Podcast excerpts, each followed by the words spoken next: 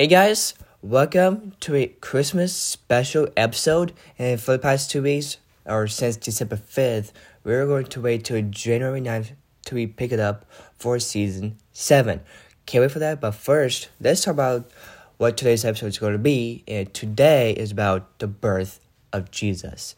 Christmas is next week, which is next Sunday. And why not if we talk about how Jesus came into our lives and loved the Lord by his gracious name, the resurrection of Christ. For everything they have done for our lives, we'll look at Isaiah 9, we'll look at several verses as we read, starting in verse 2. The people who walked in darkness have seen a great light. Those who dwelt in the land of deep darkness on them has light shone. Inherit the kingdom of God. God has shown us the light we need to see of all creations that has been created by the Lord. That's all the light He has shown to everyone.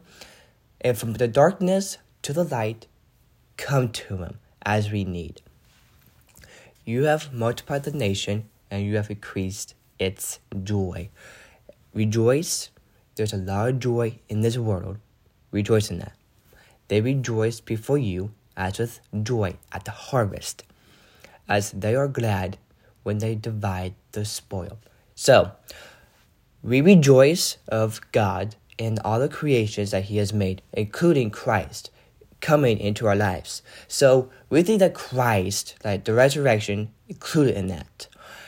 Of what He has done, He cleansed our sins so we can enter into our hearts to be open that the light is here. The light has been shown. You have multiplied the nation of how big the nation is. Rejoice of how glad it is because God is with all the gladness with our hearts. Open with our hearts, there's a lot of joy once we are open our hearts to God. There's a lot of gladness in our hearts. See God, see the light. In verse 6, for to us a child is born, Christ has been entered into our lives.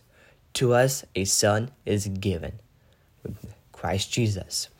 And the government shall be upon his shoulder, and his name shall be called Wonderful Counselor, Mighty God, which is the God. The Son is Christ Jesus. We listen to the Son through the Father, from the Father to the Son. We shall see the Spirit of what He has done. Everlasting Father, Prince of Peace, Christ and God, they're both the Lord's. Christ is in our hearts to believe in all of these stuff. The light has been shown over the darkness, and there's no other than just Him and Christ Himself that lights the world into our hearts. And this week, let's remember the works of God and Christ. And remember Christ that He has entered our lives. He has been born. Thank you very much.